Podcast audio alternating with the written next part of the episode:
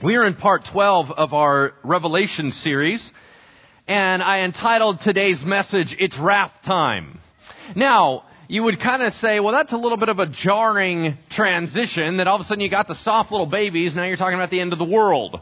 Well, you're now going to see demonstrated in front of you the two sides of Jesus. There was Jesus soft with the little babies, and this is Jesus also riding in and setting everything right and closing up this world. So if you would turn with me to Revelation chapter 6, we can kind of get started together. Revelation chapter 6, verse 9, it's page 870. Now, for those of you that are visiting us or those that haven't been a part of this series, you're going to immediately say, wow, I feel lost. I just need you to know we all feel that way. Okay? You didn't miss anything. You can go back and listen to it and you're still going to be a little bit confused, but there's a few things that we're going to try to tackle today and sort out. Where we are at is basically a man that was closest to Jesus, some would say his best friend, a man named John about 2,000 years ago, was exiled for believing in Jesus Christ, for being a Christian, was cast out and exiled by a Roman emperor onto a Roman penal colony on an island called Patmos. While he's out on this island, God gives him these dramatic, amazing visions. He begins to see stuff that he doesn't understand. He's freaked out by. He's constantly wondering, what in the world does all this mean? So as confused as we may be, so was he. But as he began to see these visions, little vignettes of how the world would end, he began to write them down and chronicle them out, and that was collected into a book that we now study as the book of Revelation. Now, we don't pretend to understand it all. I certainly don't pretend to have the corner market on truth. I'm not a brilliant genius that has everything figured out. I'm sorting it out along with you. However, there's certain things that when we go back and research, they can become a little bit clearer.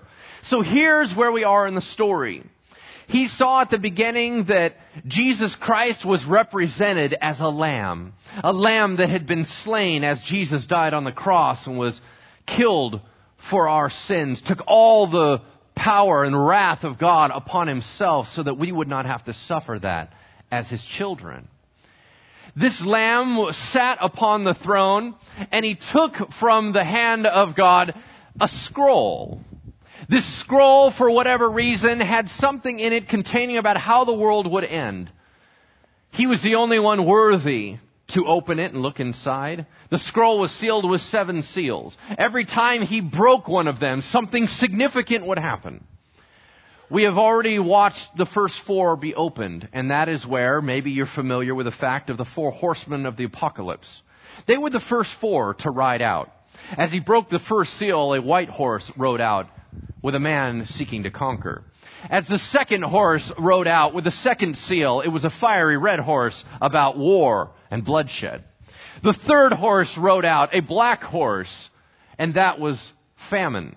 The fourth horse came out, a pale horse, a greenish yellow, greenish white, sickly looking horse, rode out with death on its back and Hades following behind it.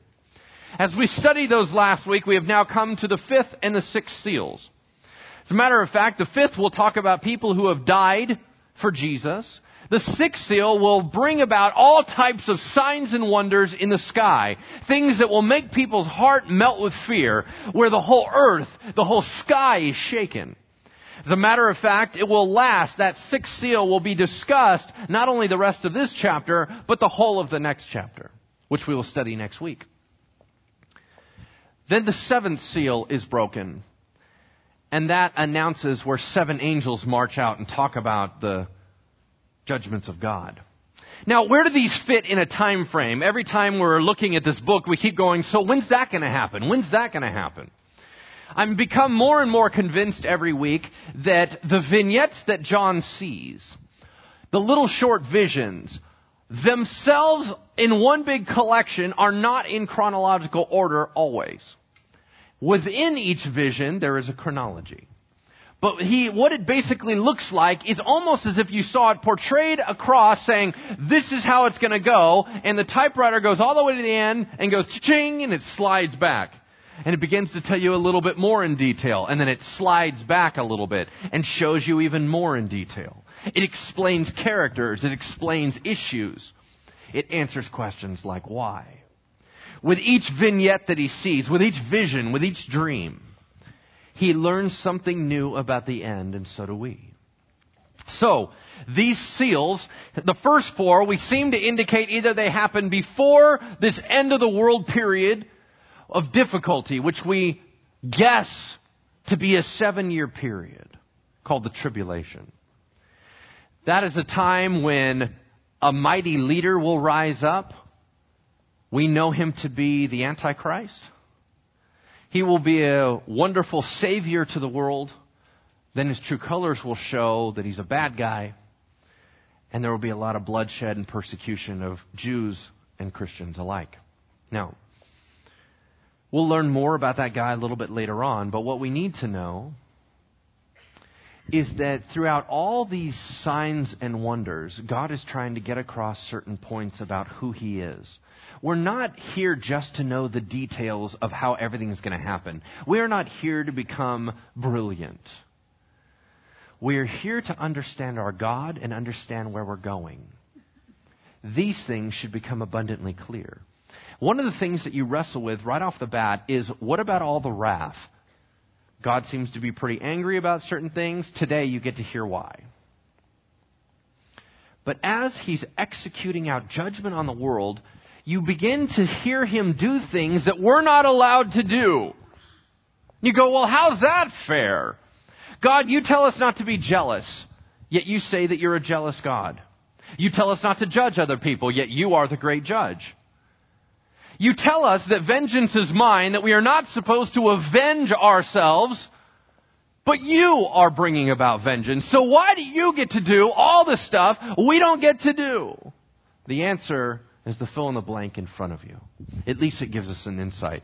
On the handout sheet that was given you at the front door, there's a fill in the blank. That fill in the blank is this. Whether it be jealousy, whether it be vengeance, whether it be judgment, the answer would be the same. Today, this is the fill in the blank. Vengeance is only proper for the pure of heart. Vengeance is only proper for the pure of heart. Why can God do what we cannot? Because his motives are different.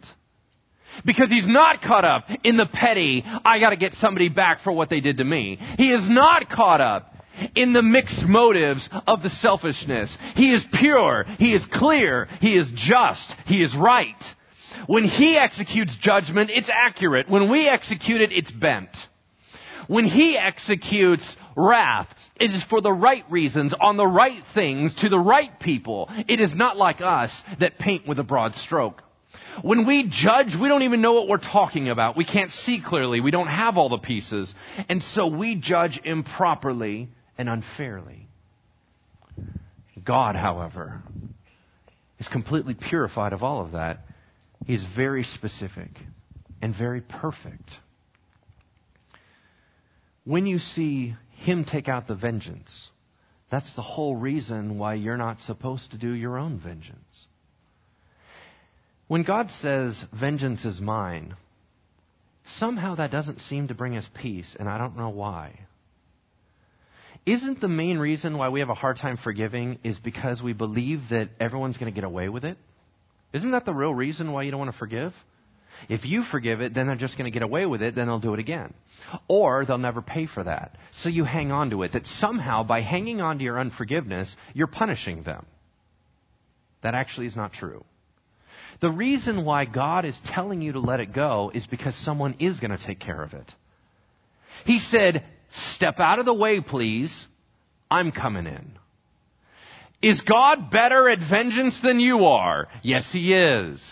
Do bad guys ever get away with anything? No, they do not. When sin happens, someone dies. It's either going to be them or it's going to be Jesus. Same thing happens with us, yes? Either you will die for your sins or Jesus will. Somebody's got to die. When you see the wrath of God come upon the world, I want you to see what one of the major triggers is. It happens at the beginning of our story together.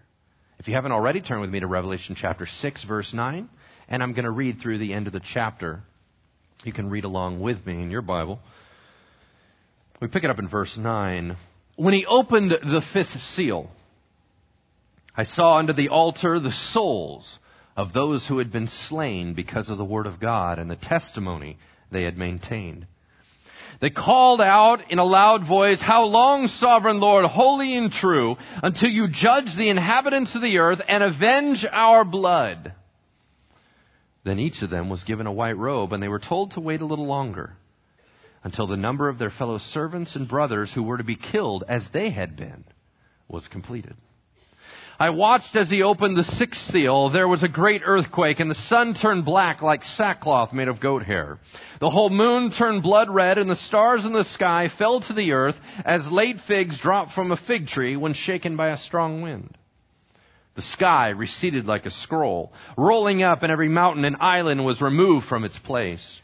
Then the kings of the earth, the princes, the generals, the rich, the mighty, and every slave and every free man hid in caves and among the rocks of the mountains. And they called to the mountains and the rocks, Fall on us and hide us from the face of him who sits on the throne and from the wrath of the Lamb, for the great day of their wrath is come. Who can stand? Would you pray with me? Lord, we don't understand it clearly. Yet what we must know, you have to reveal to us. You have to share with us what it is that we have to see.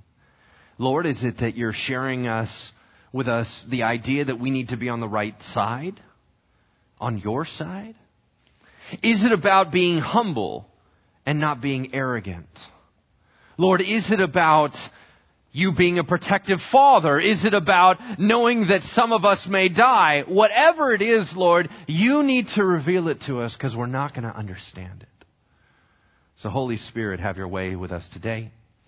Share with us what you want that we may be different people. In Jesus' name, amen.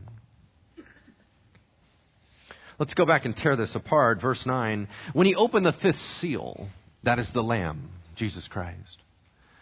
As he broke open the fifth seal on the scroll, John said, I saw under the altar the souls of those who had been slain because of the word of God and the testimony they had maintained. Immediately, a picture needs to come to mind. These are visuals, these are images, these are illustrations. What did he see? He saw two very significant things an altar, and he saw souls underneath it. What does that mean? That's very significant to a Jew. It's very significant to a Bible student who knows the Old Testament. Why? Because there were altars in the Old Testament. There's altars talked about in the New Testament. But what does it mean? Well, the way that it would work is that God, as He designed through the Jewish people, He was going to be amongst them. He had a place where he was going to localize his presence and travel with them. He did so initially in a movable tent. What was that called? The tabernacle. Tabernacle is merely a movable temple. Now, once they got secured into their land and they were able to build a building, that then became known as the temple, and it followed a very same pattern. But when it was a tent thing, or whether it was a temple, it had three areas to it. The outside was the main court where people could go into. Then there was an inner court called the holy place, and only priests could go in there. Then there was a very small room inside that, curtained off, called the what? The Holy of Holies. Only one time a year could the high priest go into there on the Day of Atonement. Inside that curtained off area was the famous gold box known as the Ark of the Covenant. On the top of that golden lid were two giant cherubim, winged angels that extended their wings out, and between there was known as the mercy seat, where the very presence of God would be intensified. Now there was a bunch of different articles that they would make that they put into the tabernacle and the temple. Some of those things were things like a wash basin. There was a large wash basin where you would symbolically wash your hands as a cleansing. These are all word pictures to teach them something. There was also on the outside in the outer court not just the wash basin, but what was called the bronze altar or the burnt offering altar. And what they would do is they'd bring up their sacrifices and kill them and then put things on a burning barbecue. That's all it really was. then once you got inside the curtained area, you began to see other things. There was a beautiful golden lampstand. There was a table with unleavened bread on it. There was another altar with four points coming out of the corners, known as the altar of incense. Anybody know what incense is? Yeah, okay, got a little bit of a revival in the last coming years, yeah? It's the good smelly stuff. Or not so, depending on which store you walk into, alright? Now, what they would do is they would burn this consistently before the Lord. Remember, all these are merely pictures to describe a spiritual truth. So, they would have them burn con- continually. Why? Because the aroma that would rise up from the incense was supposed to resemble what? The saints' prayers going up before God. There was always prayers being lifted up. They could even see the smoke rise. Now, when the priest would go up and he would say, Has anybody sinned? They must bring an offering or a sacrifice. And there was an animal sacrificial system that was instituted in the Old Testament. Weird, creepy, I'm an animal lover, totally bugs me. Alright? Whatever, God decided to work it that way. Mostly to demonstrate the idea that when someone sins, someone dies. That was the kind of one to one ratio. You had to understand that. Well, they would bring up a bull. Okay? Big old huge cow. The person would walk it up. They had to own it personally. Then they would, the priest would have them lay their hands on the head and symbolically say, I'm guilty, so he must die. They then cut the throat of the bull and blood begins to drain out. They then did three special things with the blood. They would take a little bit of it and go in and mark the four corners of the altar of incense. That was one thing. The second thing is they would sprinkle it seven times before the curtain in a symbolic way of taking away their sin. Now there's a bunch of blood left because you didn't use very much. They then pour all the remaining blood under the altar. Now, they would take some of the fat portions, burn it on top, then they would take the body and take it outside the camp and get rid of it.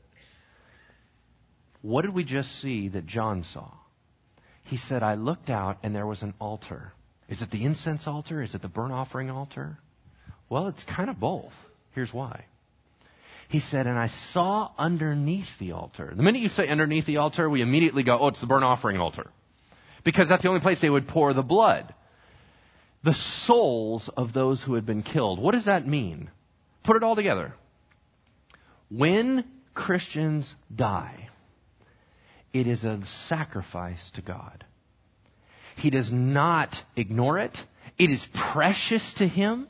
It is something that's a big deal to Him, and He will make sure there is justice. As the blood is poured out, so have all these lives throughout history been poured out for the sake of God. And there they are, symbolically, poured out under the altar.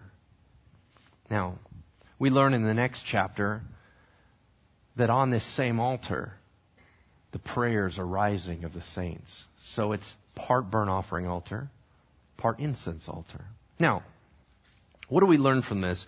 We now have all these souls underneath this altar and they say something. It says they called out in a loud voice, maybe like a cry, How long, sovereign Lord, holy and true, until you judge the inhabitants of the earth and avenge our blood? This answers the age old question of why are we waiting? Right? God, we're dying for you down here. We're being tormented for, for you. I mean, we're down here. People are making fun of us. We're being persecuted. There were times when the Christians were thrown to the lions and ripped apart and sawn in two and drawn and quartered. There are horrific things that have happened all through the centuries, all through the millennia, to the Jews, to the Christians. And while they all seem to die, the question is, when does it end? When is enough enough? When are enough people dead? God, well, don't you care? And they never ask the question, don't you care? They know He cares. But they still have a question. God, as much as you are the sovereign Lord, as much as you're the boss, as much as you are holy, perfect, as much as you are true, I still want to know how long. How long must we wait for justice? You would assume he would go, okay, I'm on it. Right? Or he'd make up some excuse. What does he say? Then each of them was given what? A white robe. What does white mean? Righteousness. They were all given a white robe, right? As he hands them out the robes. They're souls now. So souls don't wear clothes. So what is this? Obviously this is all a symbolic picture, right? Right? So he starts handing them out. They're like, gosh, now that I'm a soul, I've lost a little bit of weight. I, I can, I can use a medium. You know, I know. Well, we're all out of larges, right? So he hands out the robes to all these souls under the altar, right? And they were told to wait a little longer.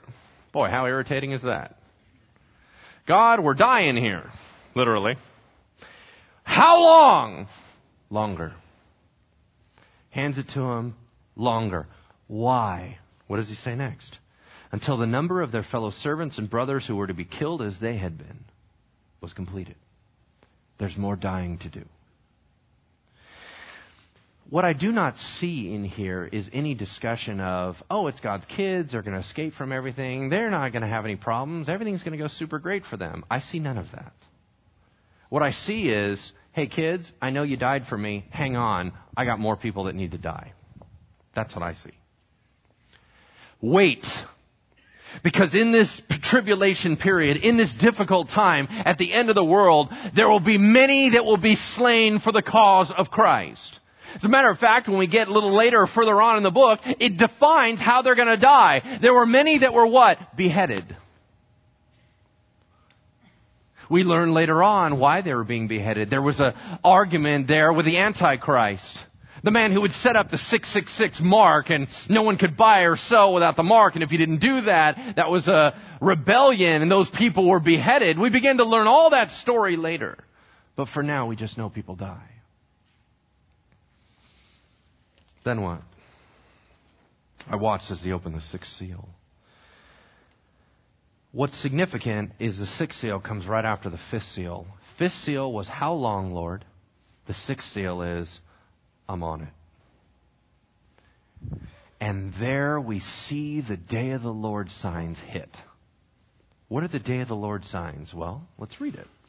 I watched as he opened the sixth seal, and there was a great earthquake. As a matter of fact, the first of three massive earthquakes in the book of Revelation. The sun turned black like sackcloth made of goat hair. What in the world is a sackcloth made of goat hair? Any of you guys got those in your closet? That was weird. A sackcloth is a garment that was made literally out of a black goat's hair. It's an itchy, nasty garment. Why would anyone want one? Because the Middle East people groups are awesome at mourning. They're really good at being sad. And they're very professional at it. They have professional mourners and criers and wailers and weepers. And they even have clothes that say, I'm totally miserable.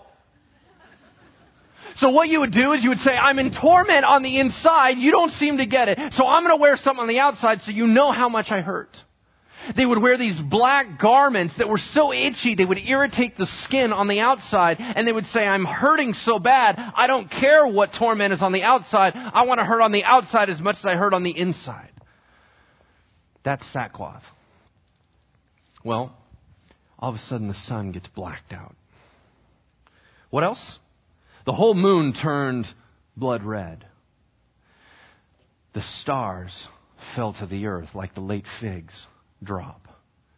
The winter figs didn't have any leaves to protect them from the wind, so when the wind would sweep in, it would just knock the figs right off the tree as they just dropped. So John saw stars fall from the sky. These are the signs of the day of the Lord.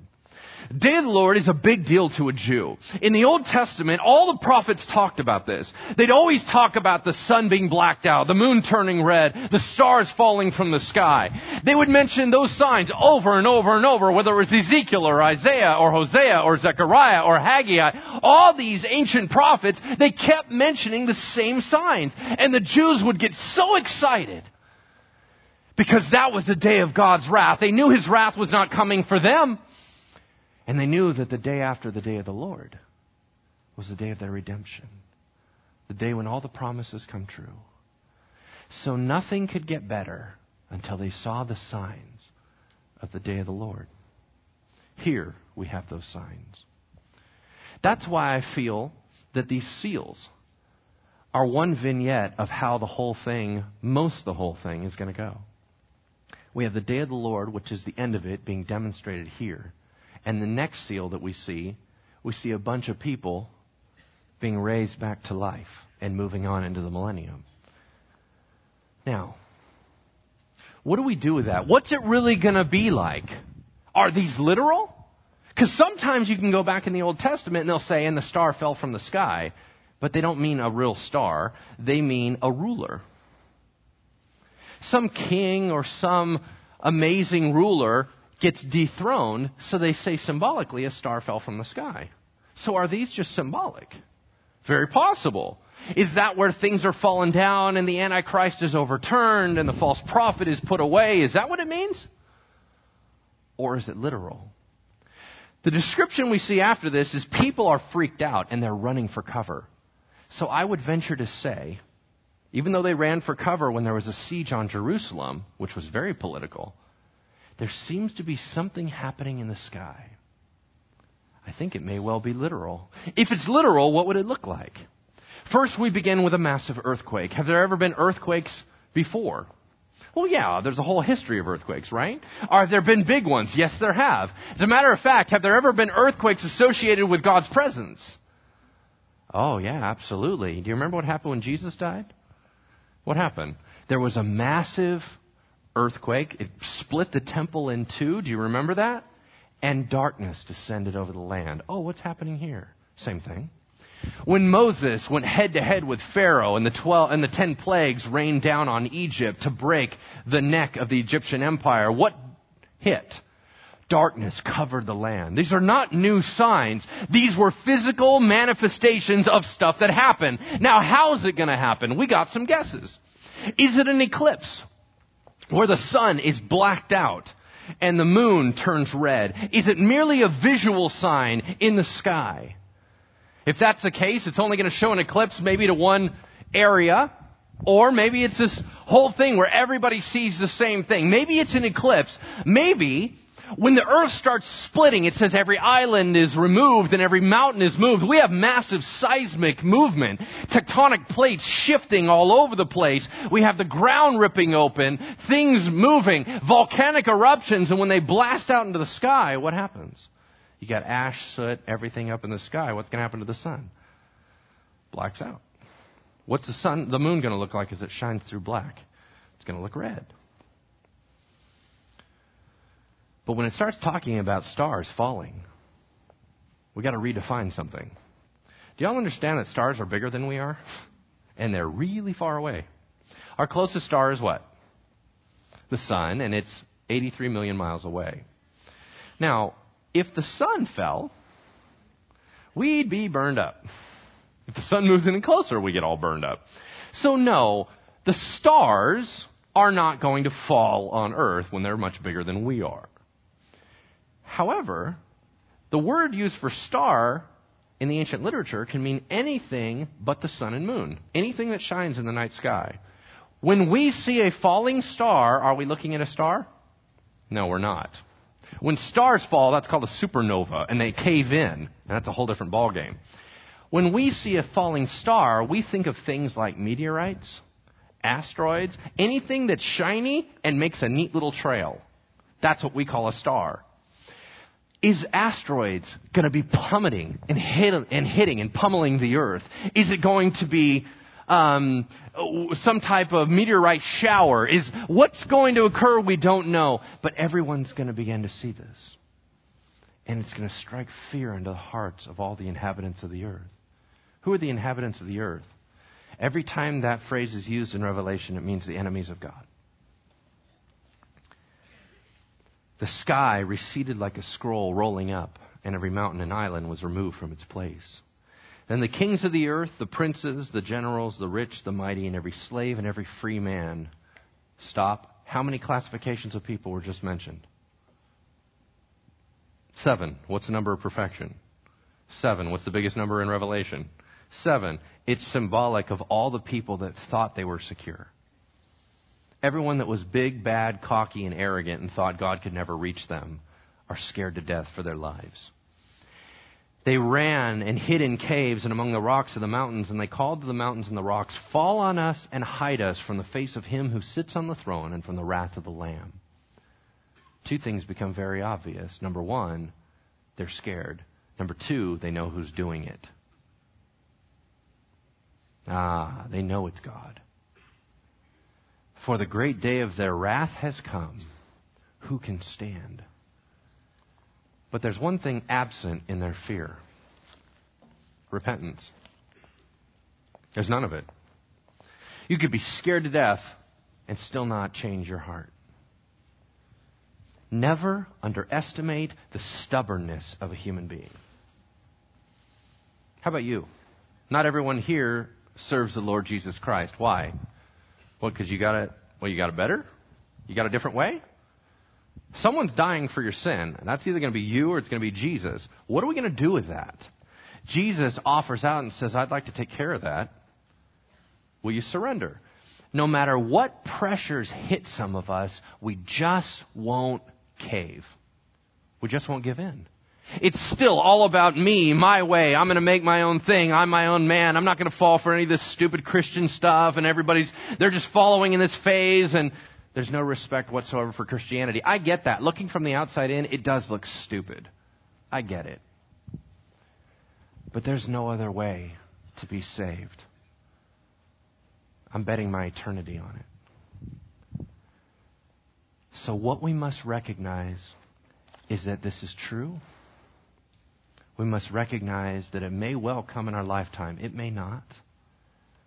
But it doesn't matter we know that it will end. We do know what side we want to be on. We do know that the Bible says someday every knee will bow and every tongue will confess that Jesus Christ is Lord. I'd rather do that on my own now than when I'm forced to later. The Bible says you can either fall on the rock, meaning Jesus, and be broken. No question it's going to hurt. Because you got to surrender. You got to throw your guns down and lift up your hands, and nobody wants to do that. You can either fall on the rock and be broken, or you can wait until the rock falls on you. You'll be ground into dust and blown away. You go, oh, you're just trying to scare me. No, I'm really not. That's not my MO. I'm just trying to tell you the facts. What do we do with Jesus today? Because I know what he's going to do in the future. He cries out. He cries out to us in our hearts and says, Do you love me? God, I don't even know who you are. I know, and that's what I want to fix. Do you love me? And that's the question for us, for you, for me. Let's close in prayer. Heavenly Father, so much to think about, so much to wrestle with. Lord, these same babies that we saw in front of us, we all once were like that. And yet many of us still remain hard hearted. Where, Lord, we don't want your salvation because we don't believe it to be true. Yet you have proven yourself trustworthy. You have shown your word to be extraordinary. You have done all that is possible to be done. You have done the extravagant act of love by sacrificing your own son that we might live. Lord, may none of us leave this place here today without a fresh start with our Lord. God, save us. Change us. You are such a protective Father that, Lord, our hurts, our pains will be taken care of. We lift them up to you now in Jesus' name. Amen.